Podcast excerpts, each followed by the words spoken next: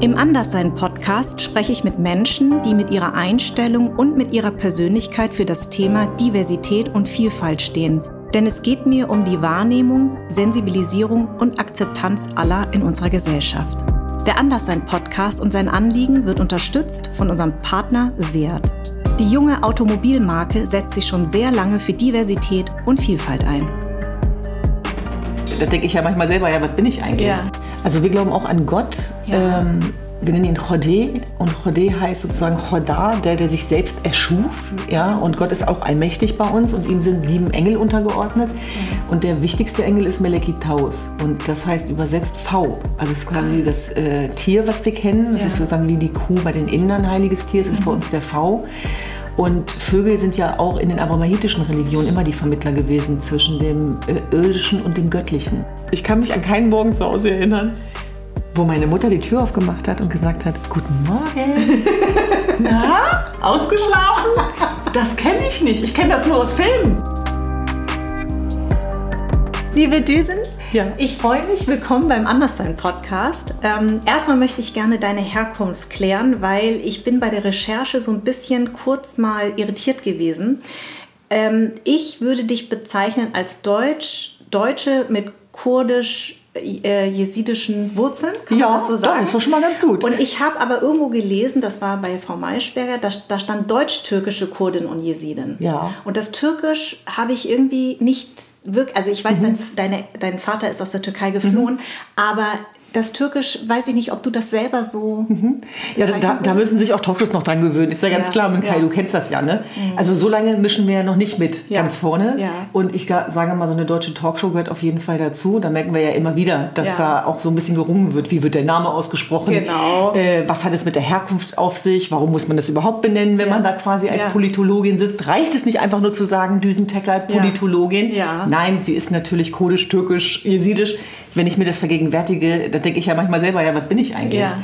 Ähm, Türkisch äh, würde ich mich jetzt nicht bezeichnen, aber nicht, weil ich jetzt primär was dagegen habe, sondern einfach, weil ich äh, sozusagen kurdische Jesidin bin und wir zu Hause auch Kurdisch sprechen. Das ist meine Muttersprache und von der Religionsgemeinschaft. unterscheidet sich- die genau, die unterscheidet unterscheidet sich von der türkischen. Das ist eine indogermanische Sprache, Ja. im Ursprung dem Persischen sehr nah. Das ist quasi ein Familienstamm. Und Türkisch ist ja finnisch-ugrisch. Und es ist aber schon auch so, dass meine Eltern ähm, aus dem kurdischen Teil der Türkei kommen. Das ist in der Tat so. Also quasi an der ähm, ja, türkisch-syrischen Grenze gelebt haben, in der Stadt Diyarbakir. Und deswegen ist es schon auch so, dass es auch einen Teil meiner Identität gibt, der durchaus auch türkisch geprägt ist. Also Ja. angefangen bei der Musik, wie zum Beispiel äh, Sezen Aksu, eine meiner Lieblingssängerinnen. Und auch eine Form der Musik, die mich im Herzen trifft, äh, wie es kaum eine andere schafft, außer natürlich der kurdischen Musik, die auch ganz besonders und ganz, ganz toll ist und auch ganz traurig aufgrund Ja. der Tatsache, was, was den Kurden eben auch passiert ist.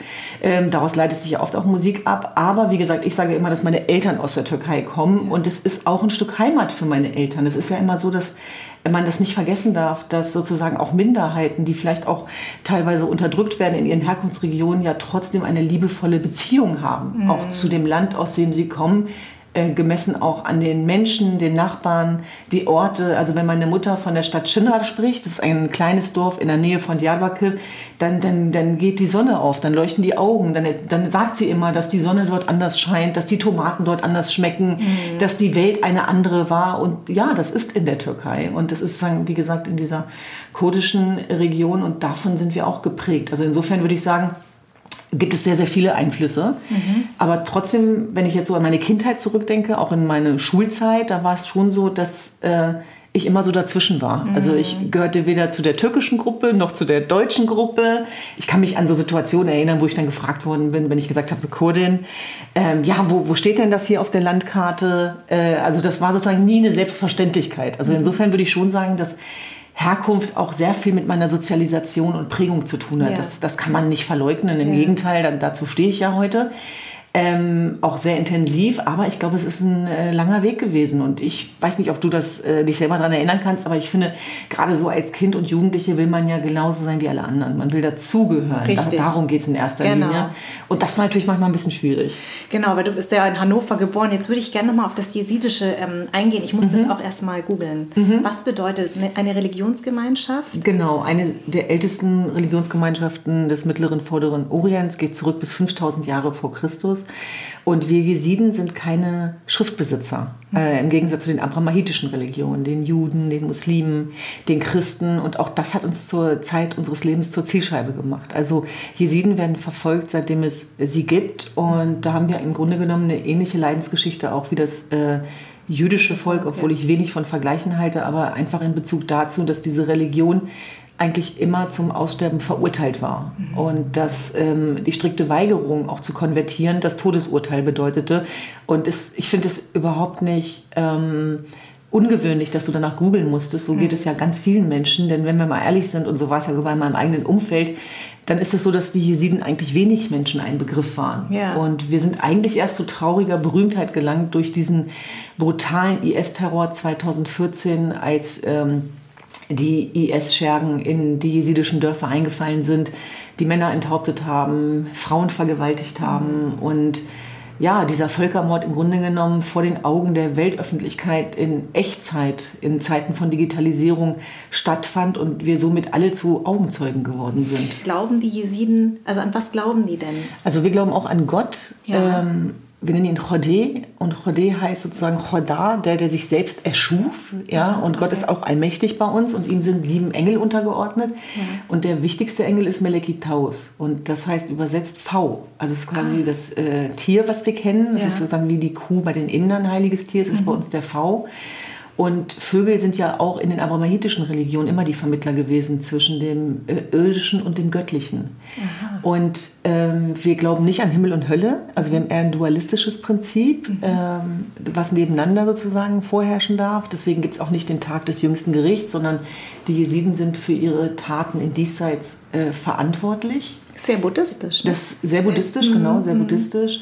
Und dadurch, dass wir keine Schriftbesitzer sind, waren wir eigentlich auch Zeit unseres Lebens Zielscheibe, weil man auch äh, ja, mit Vorteilen zu kämpfen hatte, als Abgefallene, als Heretiker, als Abtrünnige, als Ungläubige. Und dass es überhaupt heute noch Jesiden gibt, ist eigentlich wirklich ein Wunder. Ich habe auch gelesen, dass Jesiden, äh, du bist nur Jeside, wenn deine Eltern beide Genau. Jesiden sind. Das heißt, dass man eigentlich ähm, untereinander eher Genau, sich... endogam, das ist Genau. eine strenge Heiratsregel. Ja. Sehen ist- das deine Eltern auch so? Da hat sich viel verändert. Ähm, es ist im Grunde genommen, wenn man sich vergegenwärtigt, was da passiert ist, auch mit den Jesidinnen und Jesidinnen durch den IS-Terror, dann, dann wird klar, warum diese Heiratsregel so notwendig war. Sie stammt aus einer Zeit, ähm, wo der Fortbestand des Jesidentums eigentlich in Gefahr stand Ja. bis heute. Und ohne diese Heiratsregel hätte es heute keine Jesiden mehr gegeben. Dass Okay. diese Regel heute sehr große Konflikte birgt, Herausforderungen, auch im Leben von Jesiden und Jesidinnen, die mittlerweile in der Diaspora leben. Wir sind eine Million Jesiden weltweit. Davon ist die Hälfte auf der Flucht äh, als das Binnenvertriebene und die andere als Hälfte Zahl lebt in der Diaspora. Unfassbar, ja. Und ähm, ähnlich wie bei den Juden, die haben Mhm. das ja auch als Erhaltungsmaßnahme sozusagen ergriffen, relativ Mhm. früh, hat sich das erst Jahrhunderte später gelockert und in der Tat auch äh, durch die amerikanischen Juden, die dann angefangen haben zu sagen, ja gut, aber was ist mit denen, die konvertieren wollen? Mhm. Davon sind die Jesiden leider noch weit entfernt. Und ich sage deswegen leider, weil wir sind ja gerade mal eine Million. Ja. Und es gibt den weißen Völkermord, das ist die Resettlement-Politik und Vertreibungspolitik in den Herkunftsregionen, aus denen wir teilweise kommen. Es gibt den, Welche sind das, die, äh, äh, beispielsweise wie in der Türkei auch. Ja, ja. Wenn ich mir vergegenwärtige, dass wirklich äh, Millionen Jesiden dort mal gelebt haben und heute leben da gerade mal 25 Familien, die sich auch unter, untereinander kennen, dann ist das traurig. Es, wir sagen, es gibt den Roten, das ist der Blutige, das ist das, was der IS uns sozusagen vor Augen geführt hat. Mhm. Und dann gibt es aber auch noch einen, und der beschäftigt mich am meisten, das ist der eigene, mit de- dem wir sozusagen tätigen. Mhm. Ähm, wenn, wir nicht, äh, wenn es uns nicht gelingt, auch als kleine ähm, verwundete Religionsgemeinschaft uns die Frage zu stellen, was müssen wir denn leisten, um in die nächsten Jahrhunderte zu kommen und, und den Fortbestand des Jesidentums auch zu gewährleisten, als ein identitätsstiftendes Merkmal meines Daseins, will ich damit ganz klar sagen. Du weißt ja, dass ich auch Deutsche bin. Ähm, aber eben auch deutsche Jesidin. Mhm. Und das hat letztlich mich zu dem Entschluss geführt, dann 2014 auch mein Leben komplett auf den Kopf zu stellen und in diese Kriegsgebiete zu fahren. Bei dir stehen so viele Bezeichnungen, was du alles machst. Filmemacherin, Kriegsberichterstatterin, Journalistin, Gründerin von German Dreams und Hava Held zum Beispiel, der mhm. Organisation, da kommen wir noch drauf. Und du bist Politologin. Wenn du selber deine Berufsbezeichnung benennen würdest, würdest du dann sagen, du bist nur Politologin, also mhm. ausschließlich oder weil du das gerade. Mhm, ich muss gerade lachen, weil, weil du hast dich ja gerade auch ein bisschen versprochen und da musste ich so an meine Eltern und äh, Tanten und Onkels denken, weil die mich immer gefragt, was studierst du eigentlich? Und dann habe ich immer gesagt, Politik und Germanistik. Und dann meinte mein Onkel immer, Istik, Mystik, verstehen wir nicht. Ne?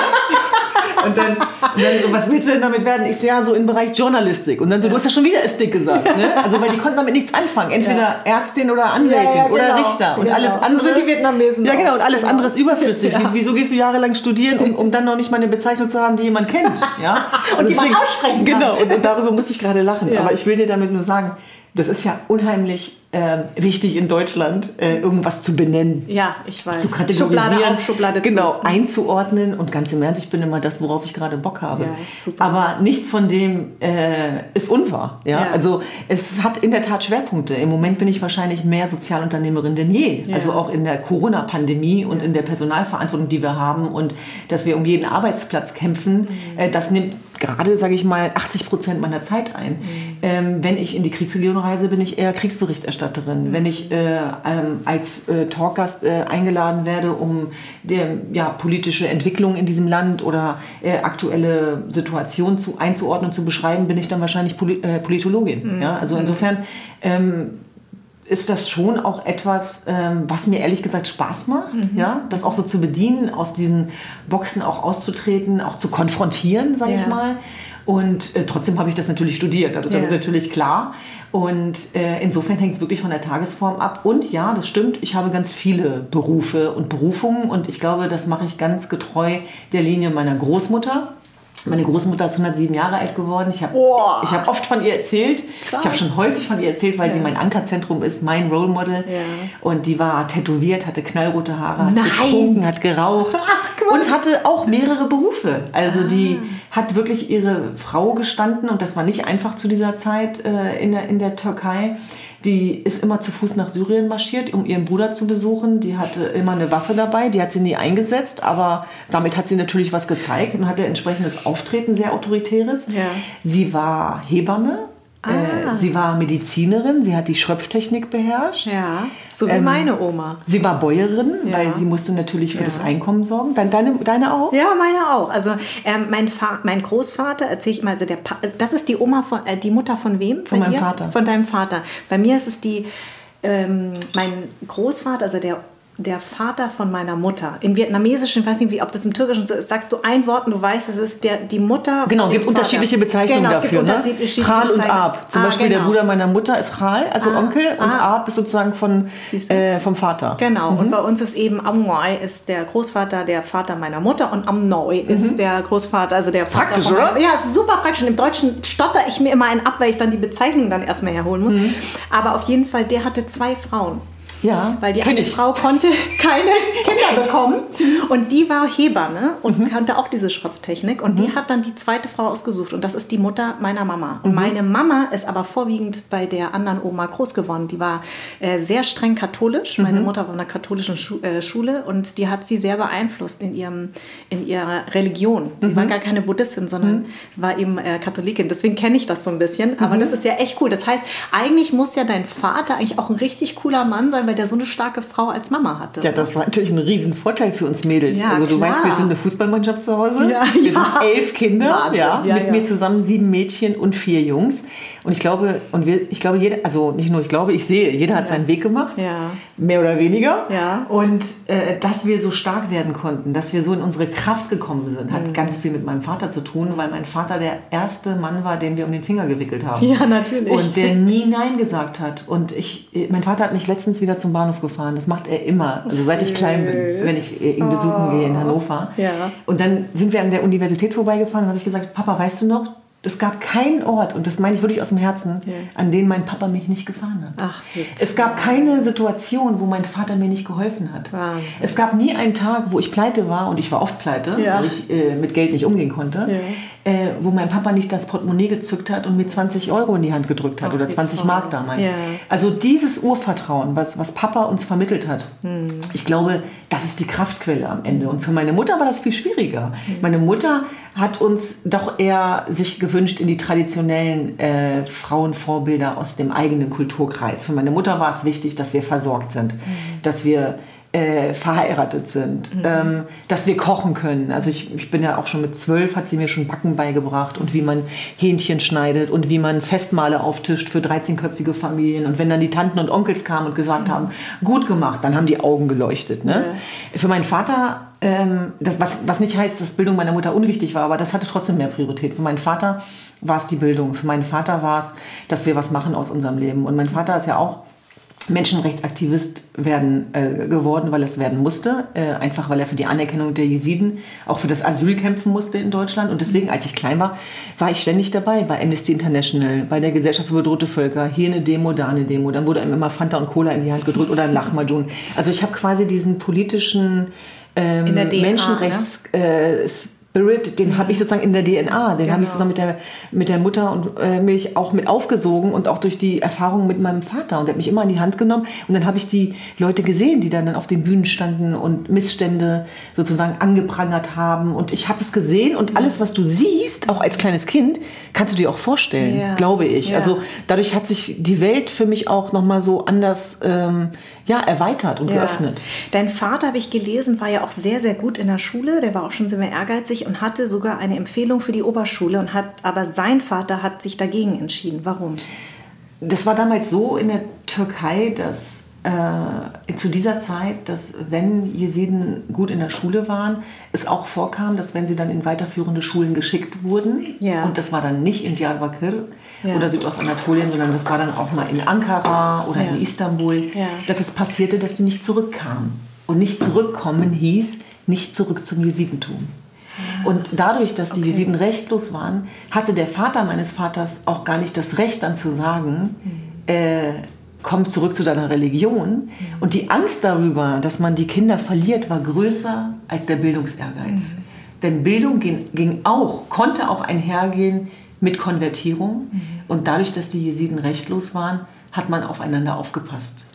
Ich finde aber auch nochmal ganz wichtig in dem Zusammenhang, auch das Dorf, in, in, in, aus dem wir kommen, das war jesidisch-muslimisch. Und äh, es gab Großgrundbesitzer, die ihre schützende Hand auch über der, ihre Jesiden gelegt haben und legen mussten, weil die Jesiden Angriffen ausgesetzt waren. Und deswegen waren wir auch immer auf Muslime angewiesen, die hinter uns stehen und die uns beschützen. Das heißt, es gab immer beides. Also es ist mitnichten so, dass wir die Muslime nur als Verfolger erlebt haben. Das wäre falsch. Und ich glaube, das muss man gerade heute öfter denn je auch betonen. Ja. Man muss über die Menschen reden, die, die dafür sorgen, dass Menschen überleben und Ja, nicht die, genau. die gespalten haben. Und wir hatten Glück mit unseren Großgrundbesitzern. Das war eine Freundschaft Auge um Auge, Zahn um Zahn von Generationen, die nichts erschüttern konnte. Mhm. Es war interessant, was dann passierte, als Erdogan die Macht ergriff, weil es auch viele von denen gab, die dann äh, rübergewechselt haben. Und auch wenn das jetzt makaber klingt, was ich sage, Trotzdem hat auch jemand wie Erdogan es nicht geschafft, diese Freundschaften zu brechen. Und man war füreinander da. Das war sozusagen ein unausgesprochenes Gesetz. Wenn man seit Generationen füreinander da ist, für Leben und Tod füreinander äh, sozusagen beieinander steht, wird man auch das überdauern. Aber natürlich gab es viele Konflikte und deswegen brauchte und musste es auch immer die Menschen geben, die sagen, das sind meine Jesiden und denen krümmt ihr keinen Finger, sonst kriegt ihr es mit mir zu tun. Ja, das ist ja eh so schlimm, dass man immer alles in einen Topf wirft Genau. heutzutage. Ne? Also Genau. das ist ja sowieso die Ausländer, die Migranten, die Islamisten, die, also ist ja alles immer in, in einen Topf geworfen. Das ist wirklich ganz, ganz gefährlich. Ich würde gerne noch auf eine Sache zurückkommen. Also dein Vater, hat er deine Mutter da schon gekannt, als er äh, aus der Türkei geflohen ist? Haben die sich in der Türkei Ja, kennengelernt? ja, dort, Und dort, haben, dort sind die auch verheiratet worden. ah, okay. Und dann haben sie gemeinsam beschlossen, hierher zu kommen. Nee, mein Vater ist erstmal alleine gekommen, Ja. wie das so, ähm, ja, klassische Gastarbeitergeschichte Ja. im Grunde genommen. War das, weil Und- er das davon gehört hat? Und Genau, er hatte hat, davon gehört Okay, mhm. und das hatte auch mit seiner Bildung zu tun. Du musst musst dir vorstellen, mein Vater musste ja dann auch als Bauer arbeiten, einfach damit das Einkommen generiert wird. Mhm. Sonst äh, hatte man nichts zu essen zu Hause, mhm. aber hatte natürlich ganz andere Wünsche. Also er war ein Streber. Äh, ich glaube, er war auch kein beliebter Schüler, weil er einfach so gut war. Ja. Und er hat immer ganz stolz erzählt, alle haben auf die Finger bekommen, nur ich nicht. Ja. Und dann hat er da immer das Acker gepflückt und hat uns erzählt, dann habe ich immer in die, in die Luft geguckt und habe die Flugzeuge gesehen und habe nur gedacht, ach mein Gott, wenn ich einmal in so einem Flugzeug sitzen könnte, ja. nach Europa. Ne? Nicht nach Europa, sondern Europa. und da war also ein, ein, ein Sehnsuchtsort in seinem Herzen nach mehr, nach mehr im Leben, mhm. als sozusagen ja, auf dem Acker da zu stehen und äh, irgendwelche Dinge zu ernten, was äh, ehrenhaft ist, keine Frage, aber er wollte mehr vom Leben. Und dass er dann nicht in die weiterführende Schule gehen konnte, das hat ihm wehgetan. Deswegen war, als dann das Angebot kam aus Deutschland zu seiner Zeit, für ihn klar, ich muss hier raus. Mhm. Ich muss hier raus. Mhm. Und ähm, ja, als er dann gekommen ist, ähm, war das Schicksal im Grunde genommen besiegelt. Also er hat dann sozusagen auch über seine Persönlichkeit, über sein aufgeschlossenes Wesen hat er sich sehr schnell auch äh, für seine Verhältnisse hochgearbeitet. Zu der Zeit Fliesenleger zu werden war ein, äh, also war ein Wahnsinn, war ein Wahnsinnsjob. Mhm. Und ähm, er ist mit seinen Brüdern gekommen, die sind dann alle zu Conti, äh, wie das in Niedersachsen so war, äh, Conti VW. Und da hat er gesagt, wenn ich hier noch einen Tag länger stehe am Fließband, dann werde ich wahnsinnig, werde irre. Und da haben meine äh, Onkels auch immer schon zu ihm gesagt, ach Mensch, du willst immer mehr vom Leben, du bist nie zufrieden, immer willst du was anderes, Chemus, du bringst uns noch in sonst welche Küchen, also ja. warum hörst du nicht auf? Und ich glaube, es ist so eine Art, die habe ich auch ein bisschen von ihm. das glaube ich auch, wenn man deine Biografie, siehst, ich habe noch nie so einen vollen Zettel gehabt, du. Also weil das ist du, ja Wahnsinn. Und ganz ehrlich, mit Kai, ja. am Ende ist nichts von dem entscheidend. Ich meine, das merken wir jetzt gerade während Corona, sondern ja. es geht wirklich darum, was man für ein Mensch Wobei, ist. du hast, ja, das stimmt, das sowieso, das stimmt. Äh, wir werden auf das Wesentliche reduziert, was mhm. uns ja auch ganz gut tut und damit hadern wir auch alle mhm. ganz schön, aber ähm, trotzdem ist es total beeindruckend, was du auf die Beine gestellt hast. Ähm, als, als dein Papa hierher, ähm, als deine Mutter hierher gekommen ist, ne? Für wen war das eigentlich, wenn dein Vater ist ja ein sehr offenes Wesen, war das für sie auch so leicht oder hat sie sich nee, schwer getan? für sie war das schwer. Mhm.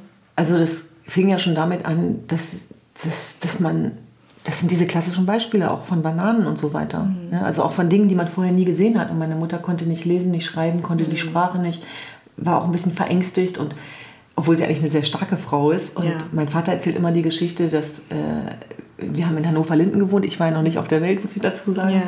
Und dann hat meine Mutter, sind die an so einem Frauenhaus vorbeigefahren, in der Nieschlagstraße, werde ich nie vergessen. Und dann hat meine Mutter gesagt, was ist das? Und dann meinte mein Vater, ach so, da gehen Frauen hin, die unzufrieden sind mit ihren Männern, wenn die äh, unterdrückt werden oder, oder äh, geschlagen oder, ja. oder sich nicht wehren können. Ja.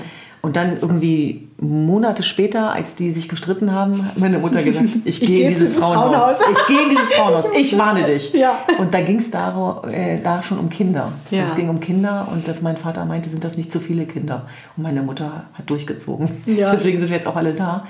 Und ja, natürlich war das ganz hart für meine Mutter in den mhm. ersten Jahren. Also das war sehr viel Druck. Mein Vater hat sehr viele Menschen zu uns nach Hause geholt. Es war immer sehr politisch, aber das Ganze musste ja beherbergt werden. Mhm. Meine Mutter wollte ja nicht, das kennst du wahrscheinlich, wir kommen aus relationalen, kollektivistischen Kulturkreisen. Es ist ganz wichtig, was die anderen denken und sagen. Mhm. Das war wichtiger als man selber. Man hat permanente Selbstausbeutung betrieben. Ja. Das ist übrigens auch der toxische Anteil unserer Kultur, den wir leider übernommen haben. Und wo wir Jahre gebraucht haben, das auch abzutrainieren ja. und immer noch Probleme damit ja. haben. Weil wir das vorgelebt bekommen haben. Und meine Mutter hat sich wirklich äh, ausgebeutet bis zum äh, weiß ich nicht wohin. Mhm. Und hat die bekocht, morgens, mittags, abends. Und die Wohnung musste sauber sein, wie sie sagt. sauber, alles sauber. Und ich will nicht, dass sich jemand über uns lustig macht. Und ihr müsst gestriegelt und geschniegelt sein. Genau. Und die und Leute sollen hier vom sein. Boden essen. Ihr genau. müsst immer besser sein. Richtig. Wo ich auch mal dachte, sag mal, mit Kai, mit was ja. für Tugenden sind wir eigentlich ja, aufgewachsen? Ja. So bei den Deutschen immer nur so, ja, und du musst Rücksicht nehmen und du musst das. Ja. Du musst besser sein als die anderen. Genau. Hast du gehört? du musst genau. besser sein. Genau. Vergleich dich mit dem Besten, nicht Richtig. mit den Schlechten. Richtig. Das sind so die Tugenden, die mit denen wir auch groß geworden sind. Genau. Auf jeden Fall war es ambivalent, mhm. ähm, würde ich sagen. Heute bin ich natürlich dankbar für diese Management-Soft-Skill-Seminare Seminare, ja. die ich quasi frei Haus bekommen habe. Ja, genau. Ich merke auch, dass uns das extrem hilft. Ja, ja. also, Aber es gab natürlich Zeiten, wo es mich komplett überfordert hat und das mündete dann eigentlich in ja, zwei Leben, hm. wenn ich ehrlich sein genau. darf. In ein Doppelleben. Ne? Es mündete genau. in ein Doppelleben. Zu Hause war ich die treue kurdische Tochter und draußen genau. bin ich durchgedreht. Ja, genau. Und dass ich dann zu RTL gegangen bin, also das fanden die auch alle seltsam. Ja. Bis so also Unverständnis. Also ich, wenn ich an die Sätze meines Professors denke, der hat mir damals nach dem Studium die Stellenausschreibung einer Stelle für die Integrationsbeauftragte in Stuttgart ausgedruckt. Naja, was soll ich denn damit mit so einem langweiligen Papier? Und dann so, wieso, was hast du denn vor? Ich will zum Fernsehen. Ja. Das hat die Leute geschockt. Du warst bei Extra, ne? Bei Auch diesem Magazin. unter anderem. Unter anderem, und genau. vor allem zu Hause war ich immer das schwarze Schaf. Also es ist ja wohl mit, also überhaupt nicht so, dass ich da so sonderlich beliebt war, sondern Ja. ich habe ja ganz schön viel durcheinander gebracht. Ja. Und Warum? Was hast du denn gemacht? Was das ich habe einfach mein Ding gemacht. Ich habe mein Lied gesungen. Und das ist schon eine Kriegserklärung in der kollektivistischen Kultur. Ja. Weil du hast das zu machen, Ja. was deine Rolle ist, Ja. was von dir verlangt wird und du hast die Lücken zu füllen.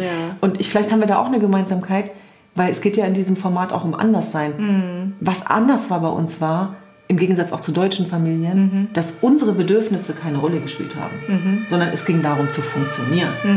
Die Bedürfnisse haben keine Rolle gespielt, außer man schlug aus der Art. Dann wurde dafür gesorgt, dass die Bedürfnisse auskompensiert werden, sage Ja, ich mal. ja. Aber nicht zum Wohle des Kindes äh, oder nach dem Motto, wie geht's dir, was kann ich für dich tun, Ja. Mhm. sondern was kannst du für uns tun. Ja? Also was war anders? Anders war, dass wir uns selber vertreten mussten auf Disziplinarkonferenzen und Elternsprechtagen. Und zwar nicht nur für mich, sondern auch für meine Geschwister. Ja. Dann hat es sich rumgesprochen, dass ich das ganz gut kann. Dann noch für meine Cousins und Cousinen. Also, oh Gott. Weißt du? Und ich sagte, ich beneide dich nicht drum. Ich habe zwei Kinder und jeder Elternabend ist für mich wirklich, oh, muss ich jetzt dahin? Ja? Aber wenn du auch noch für alle deine Geschwister und deine Cousins und Cousinen Horror. ich fühlte mich jetzt nicht vertreten von meiner, meinen Eltern in der Weise, wie ich es erwartet hätte.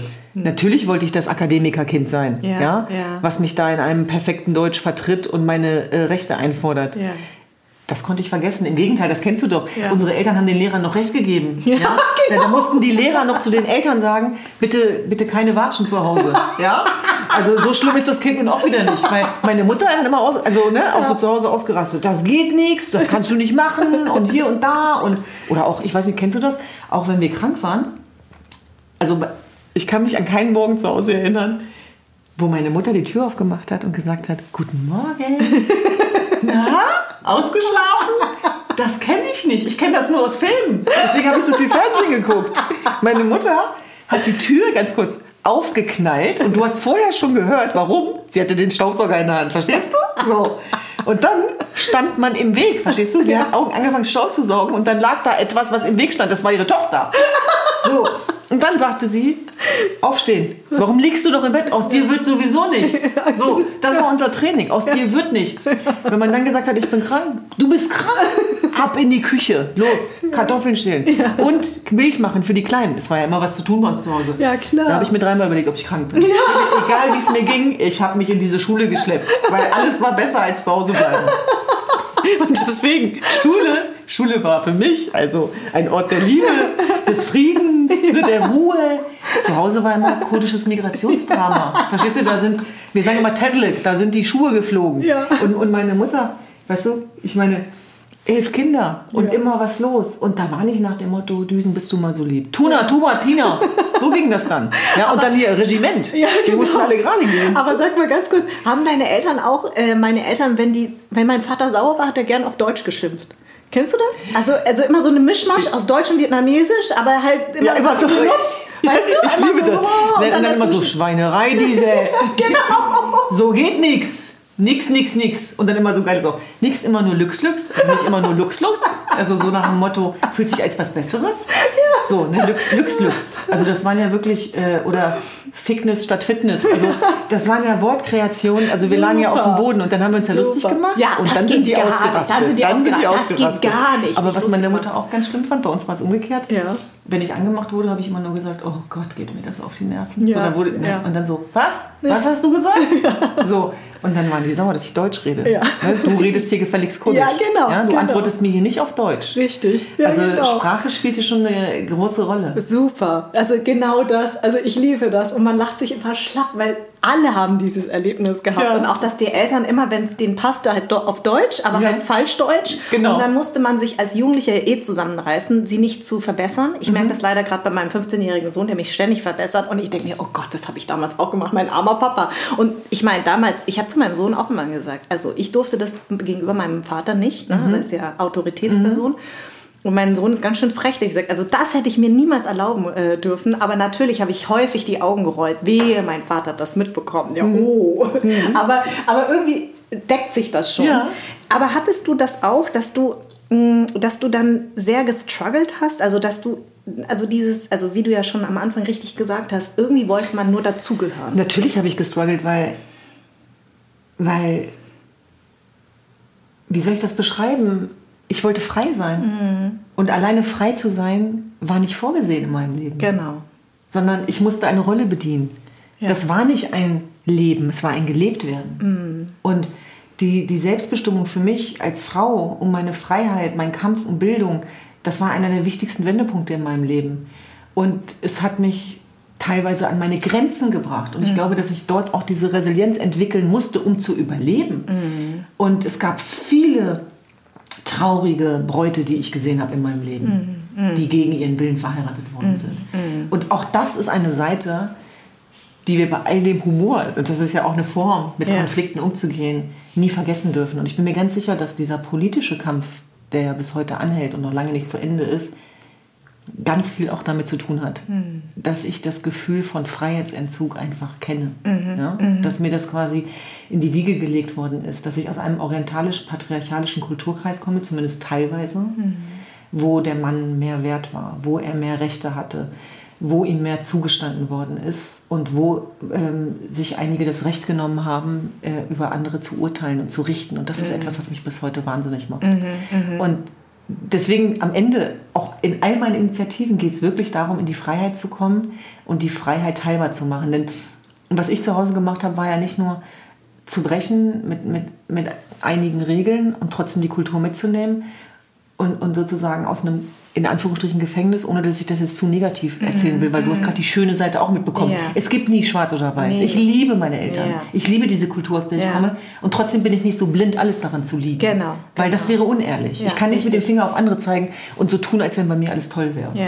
Und als ich dann ausgebrochen bin aus dem Gefängnis, hatte ich ja noch eine andere Aufgabe. Ich musste die anderen nachholen. Mhm. Das heißt, ich bin rausgerannt und wenn man aus dem Gefängnis rausrennt, dann will man ja nie wieder zurück eigentlich. Aber ich war das ja gewohnt, verstehst du? Ja. Also wieder zurückgerannt und die anderen geholt. Mhm. Ja? Und was wir jetzt machen, ist vielleicht die Gesellschaft holen. Mhm. Also auch mit, gemeinsam mit meinen Geschwistern in den Initiativen, die wir gegründet haben, geht es ja gar nicht mehr um unseren German Dream. Den haben wir ja schon längst erreicht. Mhm. Also wir kneifen uns ja manchmal gegenseitig und fragen uns, was ist hier los? Was passiert hier gerade? Erzähl mal, was der German Dream ist. German wie Dream? Du, wie du auf den Namen auch gekommen bist.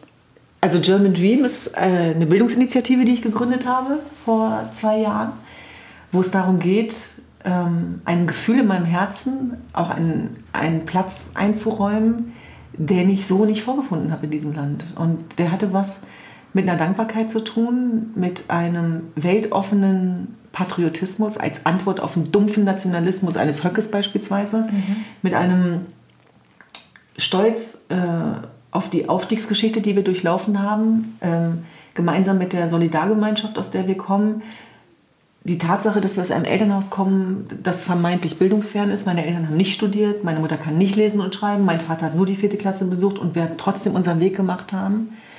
Und die Tatsache, dass ich Journalistin war und darauf trainiert und gedrillt war, immer nur Negativgeschichten zu erzählen. Mhm. Denn eine gute Geschichte ist keine Geschichte, so wurde mir das in der Redaktion beigebracht. Und ich habe krasse Geschichten gemacht und ich mache ja immer, ich berichte immer noch über krasse Themen dass ich eben dachte, nein, das ist nicht alles. Mhm. Das, das umfasst nicht das ganze Bild. Und mir fehlte das Narrativ, mir fehlte die positive Geschichtserzählung in Deutschland. Und ich habe mich ständig darüber aufgeregt, bis ich irgendwann dachte, dann mach es doch selber. Mhm. Dann mach es doch selber. Warte doch nicht darauf, dass ein Werteministerium gegründet wird und dass die Politik jetzt mal begreift, dass sie strukturell ähm, was leisten muss und dass dieses Land ein Land der Vielfalt ist, ein Land der Chancen ist. Deutschland ist ein Land der Chancen mit all den Problemen. Mhm ähm, dass ich gesagt habe, dann machen wir es jetzt selber. Und der Vorteil dieser ähm, Bewegung ist, dass es eine Graswurzelbewegung ist. Sie basiert auch auf einem Schmerz. Sie basiert auch auf einer offenen Wunde, aber die auch gepflegt werden kann. Äh, von Rassismus, von Diskriminierung, von Entmenschlichung, aber eben auch von der anderen Seite. Mhm. Und ich sage mal, plakativ wird das zum Beispiel dieser Tage, wenn wir uns die Spiegel-Titelseiten angucken, mit äh, Uğur Schein und Özlem Tülece, mit diesem ähm, türkischstämmigen Forscherpaar, mhm. ähm, was wirklich heldenhaft dargestellt worden ist. Und ich habe es betitelt mit German Dream und dann ein Bild gegengesetzt aus den 70ern äh, vom Spiegel, die, die Türken kommen, ja? Mhm. Ghettos. Und das sind Narrative. Mhm. Das sind Narrative, die auch medial gemacht werden. Und ich bin selber Teil dieser Industrie. Ich bin ja Journalistin. Und trotzdem sage ich, wir haben eine Verantwortung, die muss weitergehen. Und ich habe mir einfach große Sorgen gemacht, auch um die ähm, kleinen Minkais und die kleinen Düsens. Mhm. Ähm, wo, wo integrieren die sich hinein? Was bedeutet Identität? Ist das Thema Identität nicht viel zu wichtig, als es nur der AfD zu überlassen? Mhm. Sollen wir das wirklich machen? Dass das die einzigen sein sollen, die uns erzählen, wer dazugehört, wer nicht? Und dass dieses völkische Denken genau das ist, was wir nicht wollen? Und da eben auch selbstbewusst zu zeigen, wir sind auch Deutschland. Mhm. Wir bleiben hier, wir sind ein Teil dieser Gesellschaft mhm. und wir nehmen uns, was uns zusteht. Wir möchten auch an einen Tisch mit euch und wir möchten auch ein Stück von dem Kuchen. Und der Kuchen wird nicht kleiner, sondern größer. Genau. Und wir, und wir haben übrigens mitgebacken. Genau. Das ist nicht das Wichtige. Danke, ne? sehr wichtig. Das ist wirklich, also wir haben, äh, das, die Zutaten da waren da und mhm. wir haben sozusagen mitgeholfen, dass der Kuchen jetzt so ist, wie er ist. Ich finde einen Satz, der ist, ganz, der ist mir hängen geblieben, den fand ich ganz toll. Du hast mal gesagt, äh, du hast mal gesagt, Deutsch sein ist nicht daran auszumachen, wie man aussieht, sondern welche Werte man verinnerlicht mhm. hat. Und das ist ja auch der German Dream. Ne? Da mhm. geht es ja ganz viel um Werte, also um Wertevermittlung. Da gehen Leute in Schulen, sprechen mit Schülern, was sind meine Werte, was sind deine Werte, ein Austausch mhm. miteinander. Ne? Also mhm, so genau, ich das verstanden. Zeitzeugen der freiheitlich-demokratischen Grundordnung. Und die gibt es nicht nur in Geschichtsbüchern. Mhm. Du musst nicht erst gestorben sein, um zu realisieren, dass du was geleistet hast, mhm. sondern es geht um Gegenwarts. Helden. Mhm. Ja, es geht um die kleinen und um die unbesungenen Helden, mhm. die, die, die den Platz und ähm, eine Sichtbarkeit verdient haben. Und es geht darum, in den Austausch zu gehen. Es geht um die positive Macht der Begegnung. Und es geht darum, dass wir auch aufgrund unserer eigenen Vita tief davon überzeugt sind, dass die persönliche Macht der Be Begegnung Berge versetzen kann. Ja, das stimmt. Und in dem Moment, wo ein Cem Özdemir, und wir finden ihn beide toll, mhm äh, in so eine Schule geht nach Moabit und erzählt, dass er äh, ganz schlecht war in Mathe. Und dann einer der Mitschüler sagt, komisch, und dann bist du Politiker geworden? Mhm. Und er sagt, ja. Mhm. Und der dann antwortet, dann kann ich ja auch Bürgermeister werden. Genau. Genau das ist Richtig. der Punkt. Genau das ist der Punkt. Genau. So, und dass du alles werden kannst. Ne? Genau, dass du alles werden kannst. Mhm. Und wir haben ja leider auch andere Erfahrungen gemacht an Schulen. Genau. Also auch mit Lehrern, die gesagt haben, aus dir wird nichts, du kannst nichts, ja. du sollst, solltest nur eine Ausbildung machen, zu mehr reicht es nicht. Ähm, Schuster, bleib bei deinen Sohlen und so weiter. Und äh, diesen Bedenkenträgern zum Trotz muss man doch Narrativ entgegensetzen. Mm. Und dieses Gefühl dieser Wertevermittlung mit den Werten, die uns wichtig sind. Bei mir ist es Freiheit. Mm. Bei Tuba ist es, weil sie auch Profifußballerin war, mm. genau, mhm. äh, ist es das Thema Teamgeist und Solidarität. Weil ja. sie sagt, Schule war für mich einfach nur eine Negativerfahrung. Ja. Und zwar in einem, aber auf dem Fußballplatz, ja. da war ich frei. Ja, ja, ja, Und dass wir im Grunde genommen äh, versuchen auch was zurückzugeben an die Gesellschaft, was vorzuleben, aber auch die Kids an die Hand zu nehmen und zu sagen, du bist nicht alleine. Mhm. Ich denke zum Beispiel an einen Wertedialog. Die deutsche Nationalmannschaft ist auch einer unserer Projektpartner und das Großartige daran ist, ich liebe ja solche Geschichten, ist, die sind auf uns zugekommen. Ich wurde, ah. an, ich wurde angerufen Toll. und plötzlich hieß es ja der DFB und so weiter und ich habe gedacht, sag mal, träume ich oder was? Und dann, ja, die deutsche Nationalmannschaft hat sich dazu entschlossen, eure wow. Initiative zu unterstützen. Und wir würden gerne äh, mitmachen. Und wir haben zwei Spieler, die Lust hätten auf einen Wertedialog. Und mhm. dann waren das Leon Goretzka und Jonathan Tah, was mhm. großartig war. Mhm. Und uns war klar, das müssen wir in Verbindung bringen mit einer Hauptschule in Böblingen. Mhm. Und zwar ganz bewusst, weil ich wusste, dass dort auch die Motivation am nötigsten ist. Und da hat uns die Lehrerin nachts noch geschrieben und hat gesagt, dass sie ihre Schüler noch nie so erlebt hat und dass die immer so von Selbstzweifeln geplagt sind mhm. und dass die so stigmatisiert werden, die sind ja nur Hauptschüler. Mhm. Das, das hat Berge versetzt und ich bin tief davon überzeugt und wenn es nur ein oder eine Schülerin war, äh, dass sich da was verändert hat im, ja. im Narrativ, im Mindset, in dem Moment, wo Leon Goretzka sagt, ich bin glaube ich, derjenige, der so stolz ist auf sein Abitur wie kein anderer in Deutschland, weil es so hart für mich war und ich so mhm. lange dafür gebraucht habe und ich es unbedingt wollte, obwohl es mir alle ausreden wollten. Und deswegen das ist etwas, wo wir eben sagen, da können wir doch nicht auf Politik warten. Ja, wir sind stimmt. Teil der Politik. Wir ja. machen Politik außerhalb der Politik ja. und zwar gesellschaftspolitisch. Und, und, Politik machen heißt für mich Empowerment. Das heißt für mich auch in die Chancen zu kommen. Das heißt für mich natürlich auch soziale Gerechtigkeit und die Ungleichheit, die wir haben, auch aufzubrechen, genau mit solchen Geschichten. Denn ich sage nochmal, auch unsere Vita ist davon geprägt. Und dass wir mittlerweile in Sphären vordringen, für die wir vermeintlich nicht vorgesehen sind, da kommen dann auch wieder Vorurteile. Niemand von uns will doch was geschenkt haben. Mhm. Ich möchte gute Leute haben, überall. Genau. Auch ich bin da sehr wählerisch, ja. gebe ich unumwunden zu. Ja. Ich möchte aber nicht benachteiligt werden, ja. weil ich woanders herkomme. Und, und da sage ich eben, äh, wenn wir die Besten wollen, dann müssen wir es zumindest erstmal zulässig machen für alle. Mhm.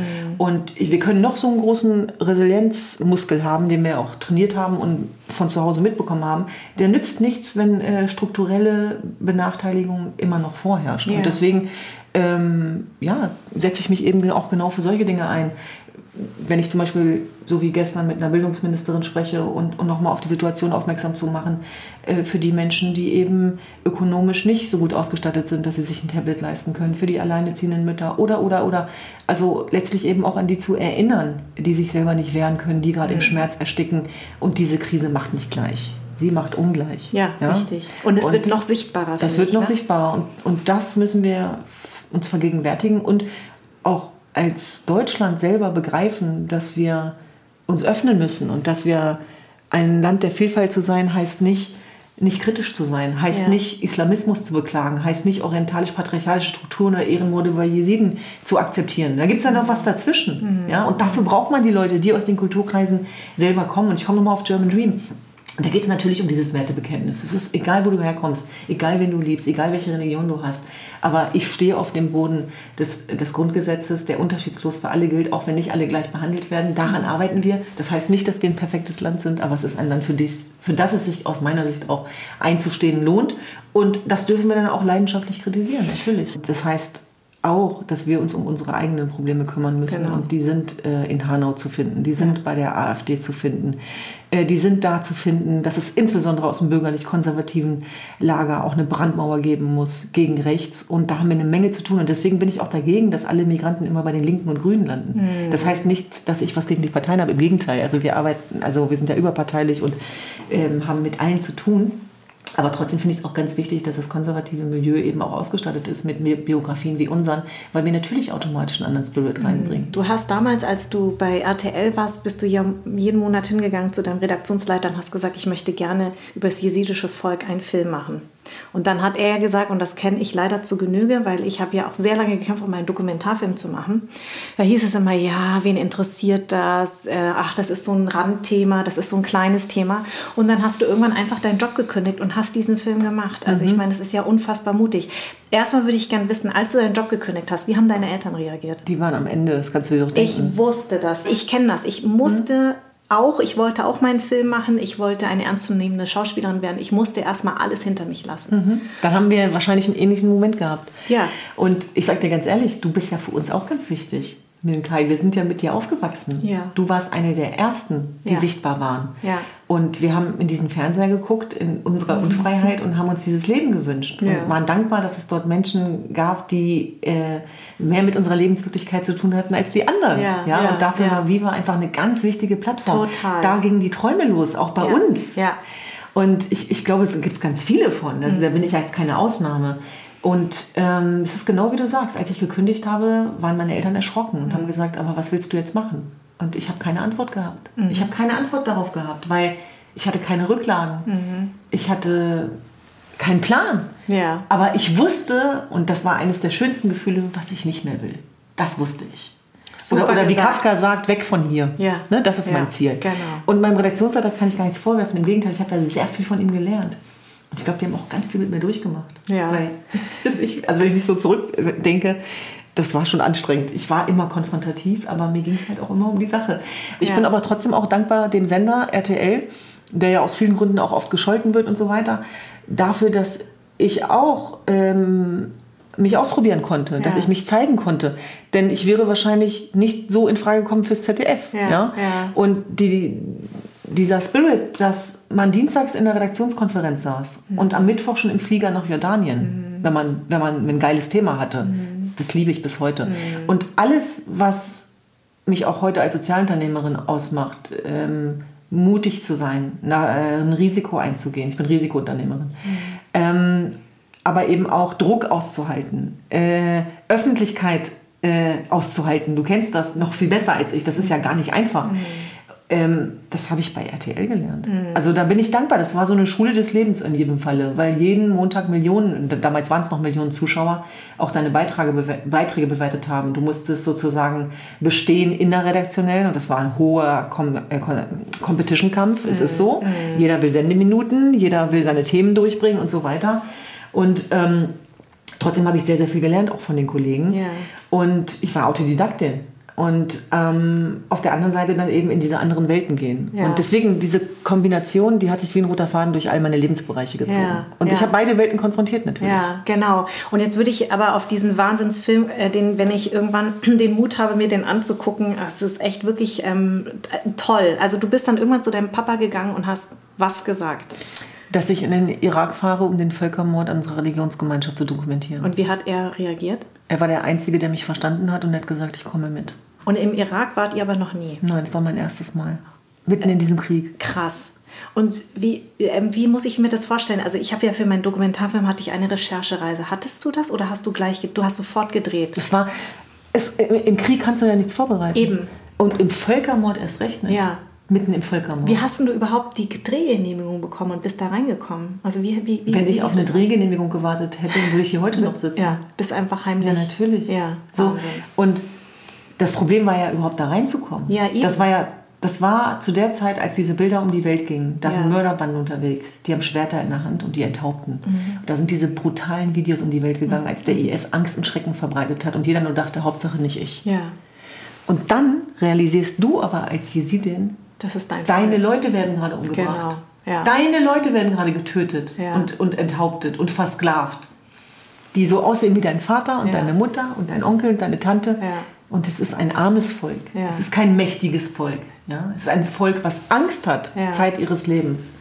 Und du kanntest ja jetzt auch nun die Vorgeschichte, dass ich Ja. immer diesen Film erzählen wollte, für den sich niemand interessiert hat. Und plötzlich wurde die Geschichte erzählbar. Hm. Und dann habe ich es gemacht wie immer. Ich habe zum Telefon gegriffen Hm. und habe gesagt, habe ein paar Sender angerufen, ich will Hm. ja keine Namen nennen, weil es waren auch einige Sender dabei, die gesagt haben, das können wir nicht versichern, weil es zu teuer ist und Hm, zu gefährlich. Aber wenn sie überleben, melden sie sich doch. So war das. Und das war zwei Wochen, nachdem James Foley enthauptet worden ist. Das war, als Lufthansa dort nicht mehr hingeflogen ist. Austrian Airlines hat am selben Tag abgesagt. Und dann habe ich, bin ich mit Stern TV einig geworden und habe gesagt, ich mache diesen Film. Und dann haben die erstmal, also es sind ja so zwei Seiten. Als, als Journalisten natürlich auch, okay, das ist eine krasse Geschichte. Aber eben auch, okay, das ist auch eine gefährliche. Und dann sind wir uns einig geworden dahingehend, weil ich hatte damals auch kein Geld, dass ich das Kamerateam bekomme. Darum ging es ja. Lass uns daran sagen, wie sie sind. Wir müssen jetzt nicht schönreden. Ja. So, und dann habe ich dann dieses Kamerateam bekommen, was ja ganz, ganz schwer war, weil du brauchst ja auch ein, ein Stück weit Wahnsinnige, die das mitmachen. Ja, genau. Und das werde ich nie vergessen, dass Jürgen, so hieß der Kameramann, und der war Kriegsberichterstatter auch, dass der gesagt hat, ich mache das. Und dann meinten die Producer und ich so, Shemus Decker, wer? Ich so, Shemus Decker, wer ist das? Ich so, mein Vater. Ich glaube, die waren geschockt, weil, Ja. so. Aber hinterher haben alle verstanden, warum. Spätestens dann, aber es hat noch Jahre gedauert, als der Film fertig war. Naja, und dann sind wir aufgebrochen und sind da runtergeflogen, mit Turkish Airlines dann am Ende, weil alle anderen abgesagt haben. Und dann den Landeanflug begonnen mit damit, dass das Licht ausgemacht wurde und ich die Stewardess gefragt habe, warum und sie gesagt hat, damit wir nicht beschossen werden. Ach krass, okay. So, und dann landest du da und mitten in der Nacht und es regnet und auf diesen Landstraßen, wo, wo, wo, wo die IS-Schergen auch mit ihren Toyotas langfahren. Und dann siehst du da so Städte wie Mosul und Bagdad. Und dann fängst du auch an zu zittern. Also es war nicht so, dass ich die mutige, tolle Kriegsberichterstatterin war, die jetzt da heldenhaft äh, eine Geschichte erzählt. Nein, ich war im Schmerz. Ja, Weil es waren meine Leute. ja. Es waren, ich, ich weiß gar nicht, ob ich da als Journalistin war, ehrlich gesagt. Ja. Keine Ahnung. Ja. Und dann, mein Drang war eigentlich nur, da passiert ein Völkermord, für den sich niemand interessiert. Mhm. Und du bist Journalistin geworden, genau aus dem Grund. Und du bist Jesidin und deswegen musst du jetzt diesen Film erzählen. Mhm. Ja. So, und dann haben wir die, bin ich ins Hotel und dann so, so ein teures, möchte gern teures Hotel, so ein schickes Hotel, also was auf schick geschminkt ist. Ne? Mhm. Und dann habe ich einen großen Fehler gemacht. Ich habe gegoogelt, wo ich gerade bin. Das sollte man niemals machen Warum? weil, weil du dann Angst bekommst. Okay. Das war bei mir so. Und Dass dir dann erst bewusst wurde. Ja. Ja, okay. Und am nächsten Tag sind wir dann in die Gebiete gefahren, also auch mit, mit, mit, mit Soldaten und das lag in der Luft, die Angst, der Krieg und das konnte man riechen, das konnte man spüren. Und dann sind wir in diese erste Zeltstadt und dann kam im Grunde genommen diese geballte Ladung an Emotionen und Trauer und Angst ähm, ja, auf uns zu. Und dann bin ich ja da zusammengebrochen. Da war dann nichts mehr mit Kriegsberichterstattung. Und dann musste ich mich wieder aufrappeln und habe weitergemacht. Und wie war das für deinen Papa? Weißt du was? ich bin dem lieben Gott so dankbar, dass ich mit meinem Vater diese Erfahrung machen und überleben durfte. Weil das hat uns so nah zusammengebracht. Das und diese, ich. diese ersten vier Tage im August 2014 werde ich in meinem Leben nicht vergessen. Mhm. Da werde ich mich noch an meinem Grab, äh, Sterbegrad daran erinnern, weil das einfach so krass war. Und das ist unglaublich, unglaublich, weil du fragst, wie viel mein Vater war, wie wir beide funktioniert haben. Ja. Wozu der Mensch in der Lage ist, wenn er sein muss, Ja. wenn es um alles geht, ist unglaublich. Wir haben nicht geschlafen. Mhm. Wir haben durchgedreht im wahrsten Sinne des Wortes. Ich habe parallel noch Kameras zu den Kämpfern geschickt. Und wir haben alles versucht, was in unserer Macht stand. Und ja, wo, der, die Angst war ein Begleiter, aber sie verschwand, als ich im Grunde genommen tätig wurde. Jetzt hast du da aber eigentlich natürlich, das ist eine Gegenwartsgeschichte, Mhm. die ganz, ganz grausam ist. Ähm, ist ja Genozid, was äh, da. ähm, der jetzt erst richtig aufgeht. Ja. Also ich möchte einfach nur mit gestern beginnen. Welchen haben wir heute? Wir haben heute Äh, den, den 15. 15. Januar. Ja. In diesem Jahr haben sich schon elf Jesiden das Leben genommen. Wahnsinn. Und zwar IS-Überlebende. Ah. Das heißt, diese ganzen jungen Mädchen, die in IS-Gefangenschaft waren und die IS-Gefangenschaft überlebt haben, sind haben es Traumatisiert. nicht geschafft, Ja. haben es nicht geschafft, im Leben anzukommen und haben sich selber das Leben genommen, haben ihrem Leben ein Ende gesetzt, nachdem sie Höllenqualen durchlitten haben. Und wir reden von Missbrauch, wir reden von Gewaltig Ver Vergewaltigung von Kleinkindern, von Vergewaltigung von Geschwisterpaaren, wo das andere Schwesterteil dabei zugucken muss. Wir reden von Gefangenschaft von Vätern, wo die Söhne bei der Misshandlung der Väter zugucken müssen. Wir müssen die Sachen konkretisieren, um sie zu verstehen. Und der Völkermord geht jetzt erst richtig auf. Und das ist ein sehr dunkles, dunkles Kapitel. Und die Tatsache, dass es Völkermörder gibt, die frei rumlaufen, die macht uns natürlich betroffen, um es mal gelinde auszudrücken. Und ich glaube, die schwierigste Aufgabe auch bei diesen Geschichten, gerade auch wenn man selber betroffen ist, ist, trotzdem in seiner Kraft zu bleiben. Ja, richtig. Konnte sich deine Mutter diesen Film angucken, deine Ganz Geschwister? schwer, ganz schwer. Und meine, Ja. meine Geschwister, also die immer wieder, wenn wir in, in den Irak oder nach Syrien sind, war es eigentlich für meine Familienangehörigen am schwierigsten. Hm. Die hatten immer schlaflose Nächte und Angst, dass wir nicht lebend zurückkommen. Hm. Und der Film ist ja jetzt, jetzt mein zweiter Dokumentarfilm, ist vor wenigen Wochen zum ersten Mal im deutschsprachigen Fernsehen gezeigt worden. Und ich sag dir ganz ehrlich, Minkai, das hat bei mir auch wieder was Neues ausgelöst. Also, wenn ich mal ehrlich sein darf, ne, dann habe ich ja, und ich bin ja jetzt nicht doof oder so, aber ich selber habe sechs Jahre gebraucht, um zu realisieren, dass ich ein, auf jeden Fall eine Sekundärtraumatisierung mitgenommen habe. Ich habe immer gedacht, an mir ist das vorbeigegangen. Ich habe das irgendwie geschafft, weil das Leid der Betroffenen so viel schlimmer war. Wir reden ja über ähm, Versklavung und davon, dass sie verkauft worden sind, geknebelt worden sind, verheiratet worden sind.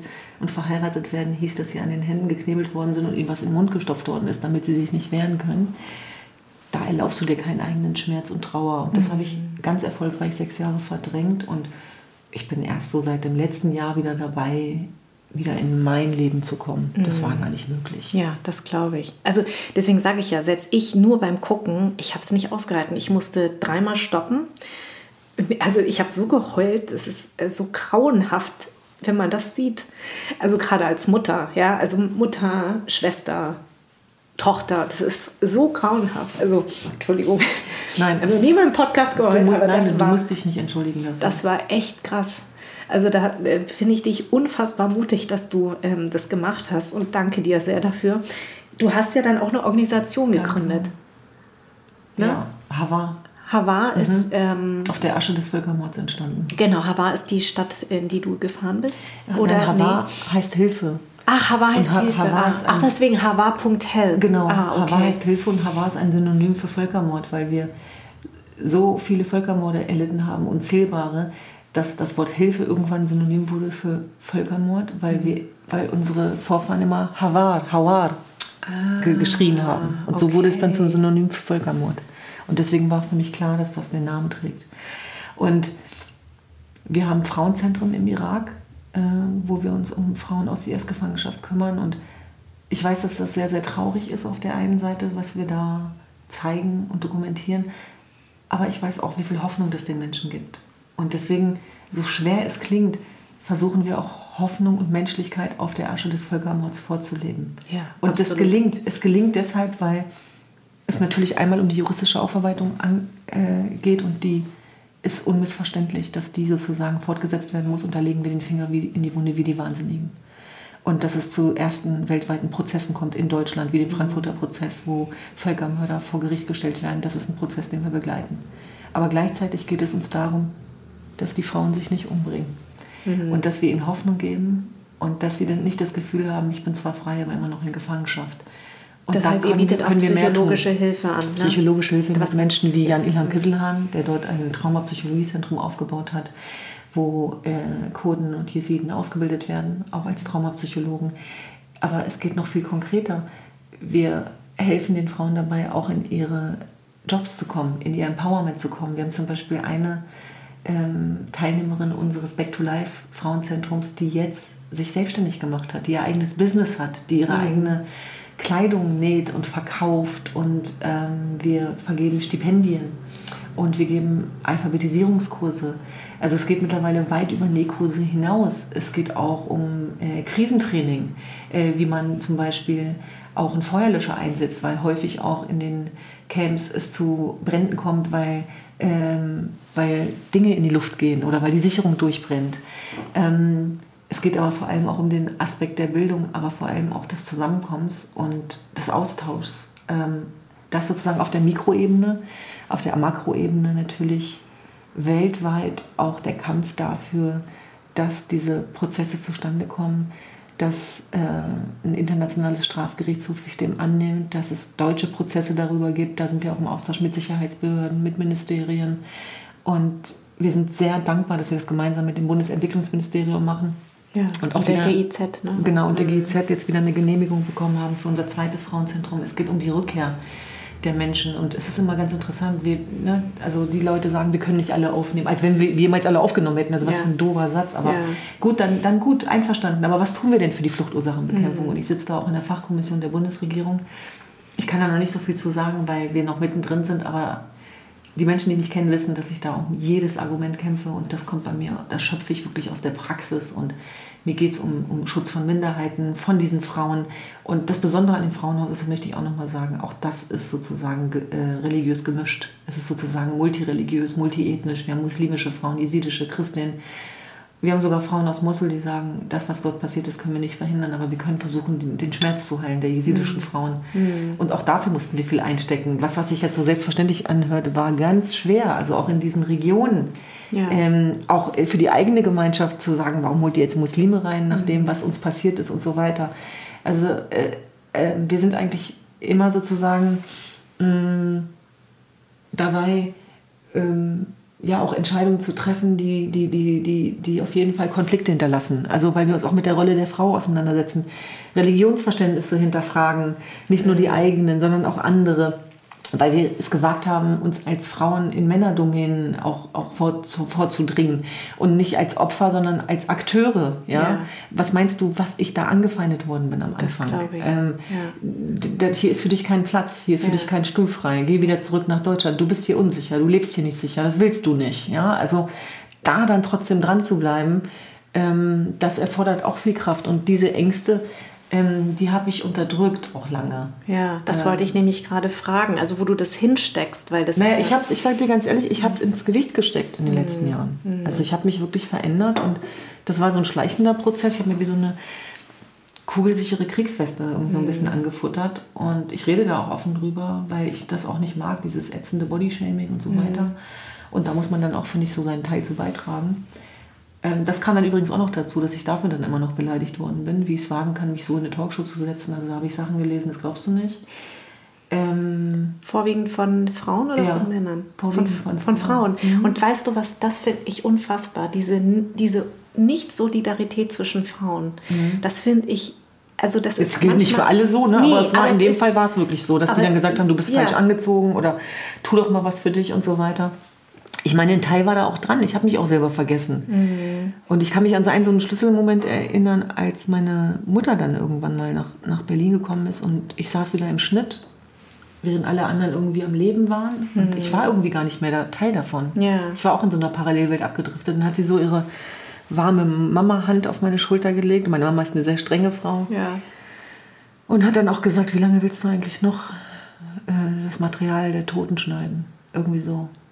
Und dann so auch mit der Aufforderung, komm zurück ins Leben, ich will meine Tochter zurück. Mir ist es egal, wie, wie, wie heldenhaft und so weiter. Ja. Ich will meine Tochter zurück. So.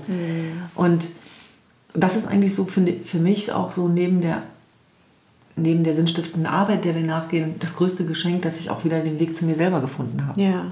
Diesen, ich danke dir so sehr für dieses Gespräch. Es ist das erste Mal in 26 Gesprächen, dass ich weine und nicht mein Gast. Aber ähm, ich danke dir sehr, sehr, sehr für dieses tolle Gespräch und ähm, für alle, die den Mut haben, guckt euch diesen Trailer an und hoffentlich auch diesen Film. Der wurde ja auch bei den, äh, bei den Vereinten Nationen gezeigt und im Bundestag. Genau. Ne? Wie war da die Reaktion noch ganz kurz? Das würde ich gerne wissen. äh, ging über die Betroffenheit hinaus, was wichtig ist bei politischen Entscheidungsträgern. Und es sind daraus auch wirklich äh, ja, Projekte äh, entstanden, was ich ganz wichtig finde. Wahnsinn. Ich danke dir auch, Minkai. Und dein Format ist wirklich im besten Sinne anders. Und deswegen habe ich heute auch anders ausgepackt. Sehr gut.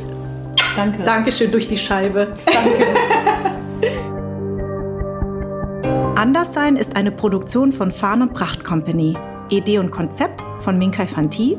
Redaktion Anja Prinz und ich. Das On-Air-Design ist von Tro. Musik Perry von den Beethovens. Ton und Schnitt Philipp Zimmermann und Anja Prinz. Und mein Dank geht an Seat, die Amano Group und an alle, die diesen Podcast unterstützen.